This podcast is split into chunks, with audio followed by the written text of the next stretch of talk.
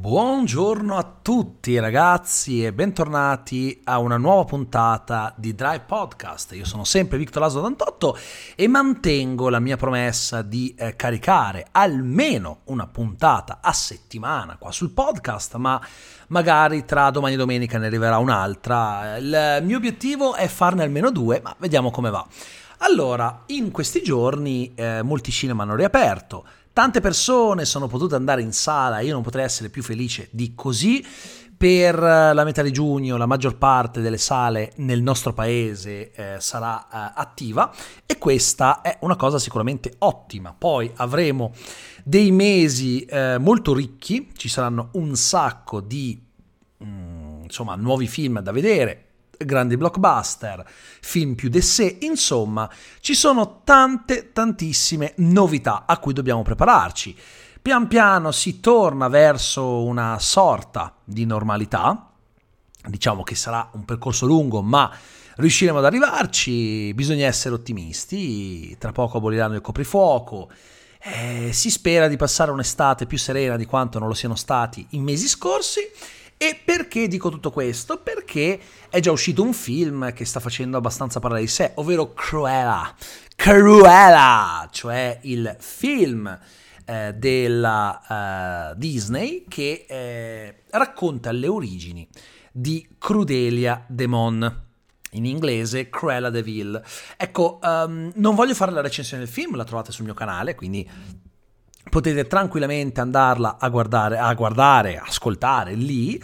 Però uh, vorrei parlare un attimino di questa tendenza che c'è in casa Disney di trasformare in antieroi simpaticissimi i cattivi. Allora, uh, io trovo che sia una sorta di dietrofront abbastanza pessimo da parte di Disney. Certamente Disney si è sempre dimostrata negli anni una major che è molto attenta uh, al uh, cambiamento della società.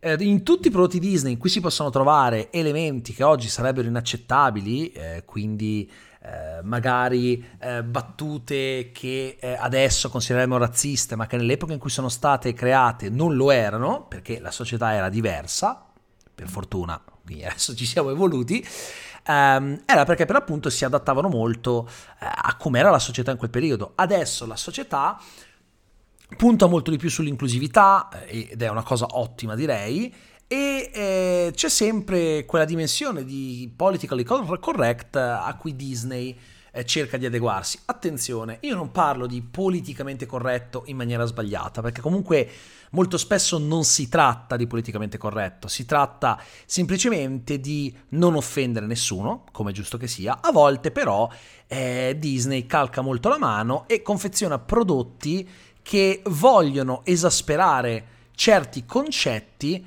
giusto per far vedere che loro sono al passo con i tempi e eh, non vogliono offendere nessuno e quindi pecca di ehm, mancanza di coraggio in certi eh, frangenti. Vado a spiegarmi.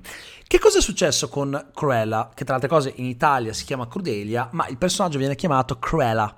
È per questo che eh, sto caricando la pronuncia, perché non è Cruella, come lo diremmo all'italiano, è Cruella. Lei si chiama Stella ma diventa Cruella. Molto bene, molto bene, una cosa fantastica proprio, non, non, vedo il senso, chiamala Crudelia anche nel film, no, il titolo in Italia è Crudelia, con tanto di eh, locandina, con eh, il nome in italiano, ma poi è Cruella. Benissimo, ok, poi qualcuno mi spiegherà il senso, ma... Eh, probabilmente è stata una direttiva dall'alto, mm, non lo so, credo che un direttore del doppiaggio eh, si avesse potuto eh, decidere lui l'avrebbe chiamata Crudelia, ma a volte le major danno delle direttive eh, incontestabili alle agenzie che si occupano di doppiare i film, per cui è una minuzia, ma mi ha fatto veramente, veramente strano mentre guardavo, guardavo il film. Però vabbè, non è questo quello di cui voglio parlare, io voglio parlare del fatto che Disney eh, sta cercando di rendere iconici i villain dei film classici riscrivendoli completamente. Un caso molto uh, conosciuto è quello di Maleficent. Maleficent con Angelina Jolie. Si deve fare un film su una cattiva. La stessa che, siccome non era stata invitata al battesimo eh, della piccola Aurora, allora decide di ehm, farla cadere in un sonno profondo eh, anni dopo, praticamente facendola sprofondare in, una, in uno stato di morte apparente viene eh, invertito solo con il bacio, il vero amore, il principe, la sappiamo tutti come la storia. Ecco, io non capisco, vi giuro, perché prendere un personaggio come Maleficent e trasformarlo in un'anti-eroina. Eh, soprattutto mi ha sempre fatto ridere che questa si chiamava Malefica, ma inizialmente non era cattiva, cioè come se eh, mi chiamassero eh, Giovanni Spezzatibie. Però sono la persona più brava del mondo. Però mi chiamo Giovanni Spezzatibie. Benissimo. Ecco, questo uh, era abbastanza assurdo. E poi notavamo subito un altro uh, interessante dettaglio. Se nel uh, film animato Malefica aveva la pelle verde, era magra, magra, magra, e insomma aveva tutti gli attributi che la facevano identificare immediatamente con la cattiva, che è una, secondo me, un sistema che effettivamente oggi sarebbe considerato offensivo, no? Tanto nei film Disney, nei classici, quanto ad esempio nei fumetti Marvel e DC, eh, l'eroe o le eroine erano sempre identificati con eh, un aspetto fisico gradevole, piacevole secondo gli standard della società, ricordiamolo, non è una cosa oggettiva, eh, mentre i cattivi spesso erano ehm, più sgradevoli di aspetto, sempre secondo i canoni della società, eh, per identificare subito col cattivo ed è sbagliato. È sbagliato perché, ad esempio, c'è stata la famosa polemica di qualche mese fa eh, su come venivano rappresentate le streghe nel film di Zemeckis tratto dal, eh, dall'omonimo romanzo Le streghe di Roald Dahl, ovvero calve eh, prive eh, di dita eh, dei piedi con, con, le dita delle mani invece unite e eh, numerose associazioni di persone ehm, eh, che per appunto eh, presentano delle deformità alle mani o ai piedi o persone calve si sono effettivamente indignate perché dicevano caspita noi già facciamo fatica a inserirci nella società se in un film per bambini mostrate che i cattivi hanno delle deformità alle mani e quant'altro un bambino vedendoci per strada può pensare subito che siamo persone cattive che è un discorso che può sembrare assurdo però effettivamente posso capirlo Posso capirlo perché io ho la fortuna di non avere alcun tipo di deformità, eh, almeno al momento, spero non si presenti mai qualcosa del genere in futuro in seguito a un incidente. Io eh, mi auguro di non, di non, rimanere mutilato, cose del genere, però eh, mi voglio mettere nei panni di una persona che è nata eh, con questa condizione fisica e che può sentirsi offeso. Ecco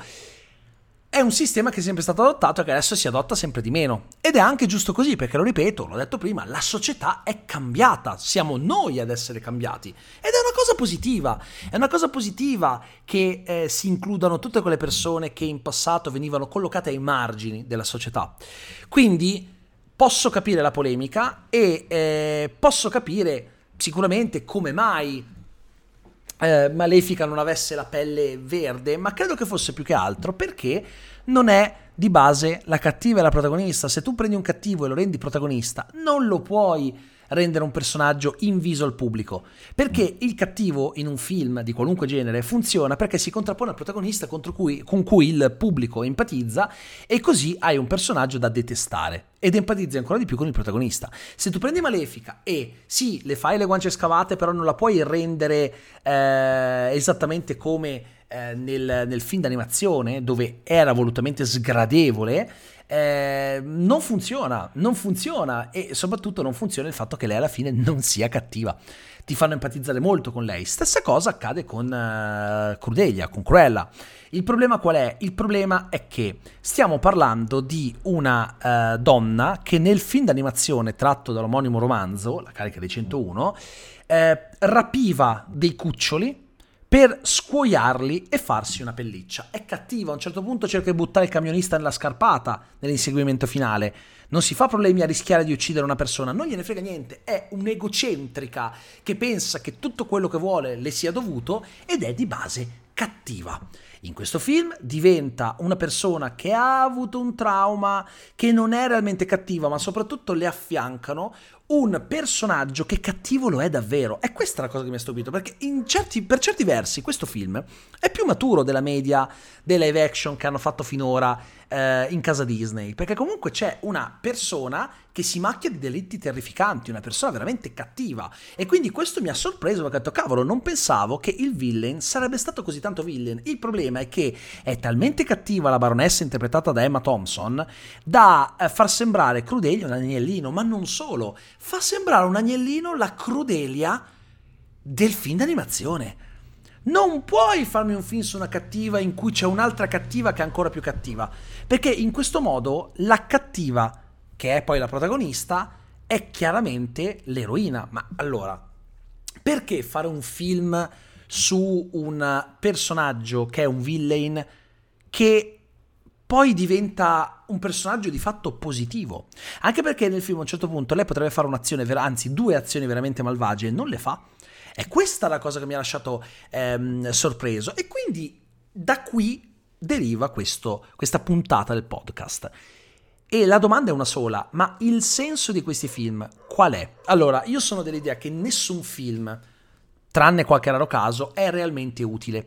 Quando parliamo di prodotti di intrattenimento, nessun prodotto è realmente utile al momento in cui viene creato. Lo diventa dopo perché ci sono tante persone che con certi prodotti ci sono cresciute, associano a essi un, pro, un, un, periodo della propria vita. Ad esempio, ho guardato nelle ultime ore la reunion di Friends che potete trovare su Now e su Sky e no, non è una DV, giuro, lo sto dicendo solo a titolo informativo, non mi hanno pagato per dirlo. Uh, e eh, il punto è facevano vedere durante questa reunion dei pareri di persone la cui vita è cambiata grazie a Friends. E io stesso, se non ci fosse stato Scrubs nella mia vita, probabilmente non avrei superato alcuni periodi. Cioè, e, per fare un esempio, eh, Scrubs per me è quello che per, che per, altre persone è stato Friends. Ognuno ha il proprio prodotto eh, che eh, gli ha eh, cambiato o migliorato la vita perché lo ha distratto in momenti in cui non sapeva che cosa fare, in cui si sentiva perduto, ma quei pochi minuti in cui guardava quella serie o un film in particolare eh, lo hanno tra virgolette salvato, gli hanno dato la forza per riuscire a superare quel terribile periodo. Per cui questo io onestamente ehm, che credo che nessun prodotto al momento in cui viene creato è realmente utile, ma può diventarlo dopo, ok? Però un prodotto deve avere un senso, che sia una serie o che sia un film. Ecco, Crudelia, secondo me, non ha senso. Non è che è inutile, è che non ha senso. Cioè si vede per tutto il corso del film che cercano disperatamente ma veramente disperatamente, di dare un senso a qualcosa che di senso non ne ha. Per esempio, per citare Vasco, che a me non piace, ma avete capito, eh, quasi citare, una quasi cheat, perché eh, fondamentalmente, se voi ci pensate, è, è vero, ehm, mm, è una forzatura.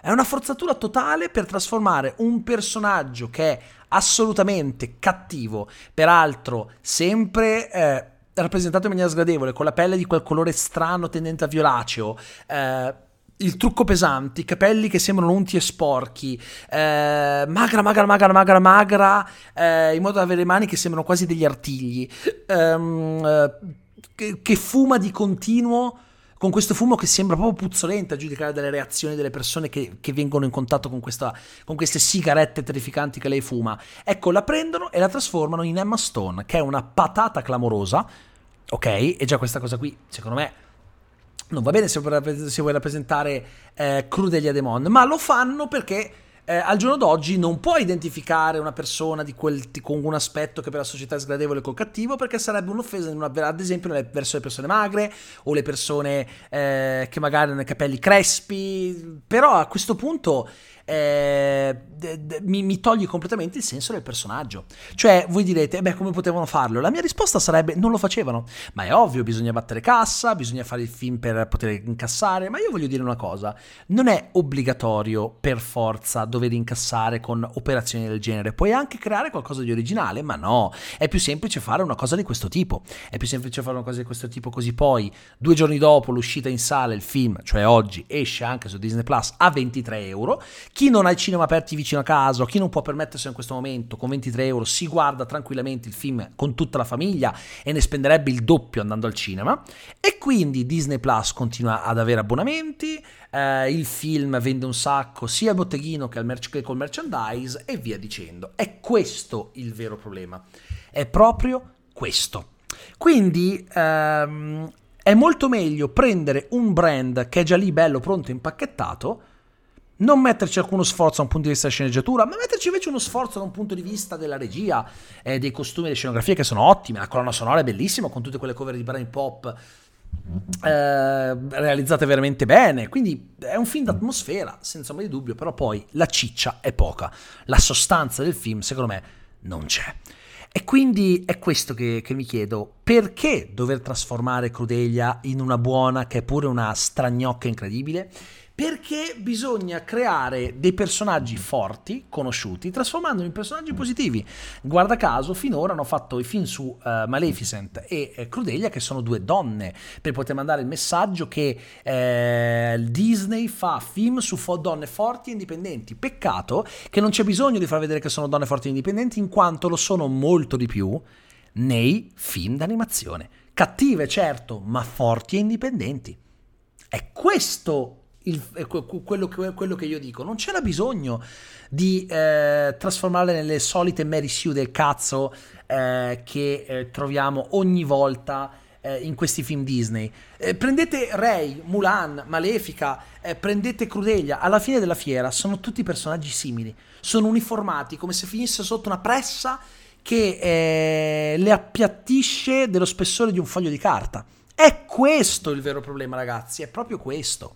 Che nel voler mandare un messaggio, Disney sta in realtà uniformando tutti i propri prodotti. Sta diventando una fabbrica che produce prodotti in serie fatti con lo stampino che di base poi non mandano un reale messaggio.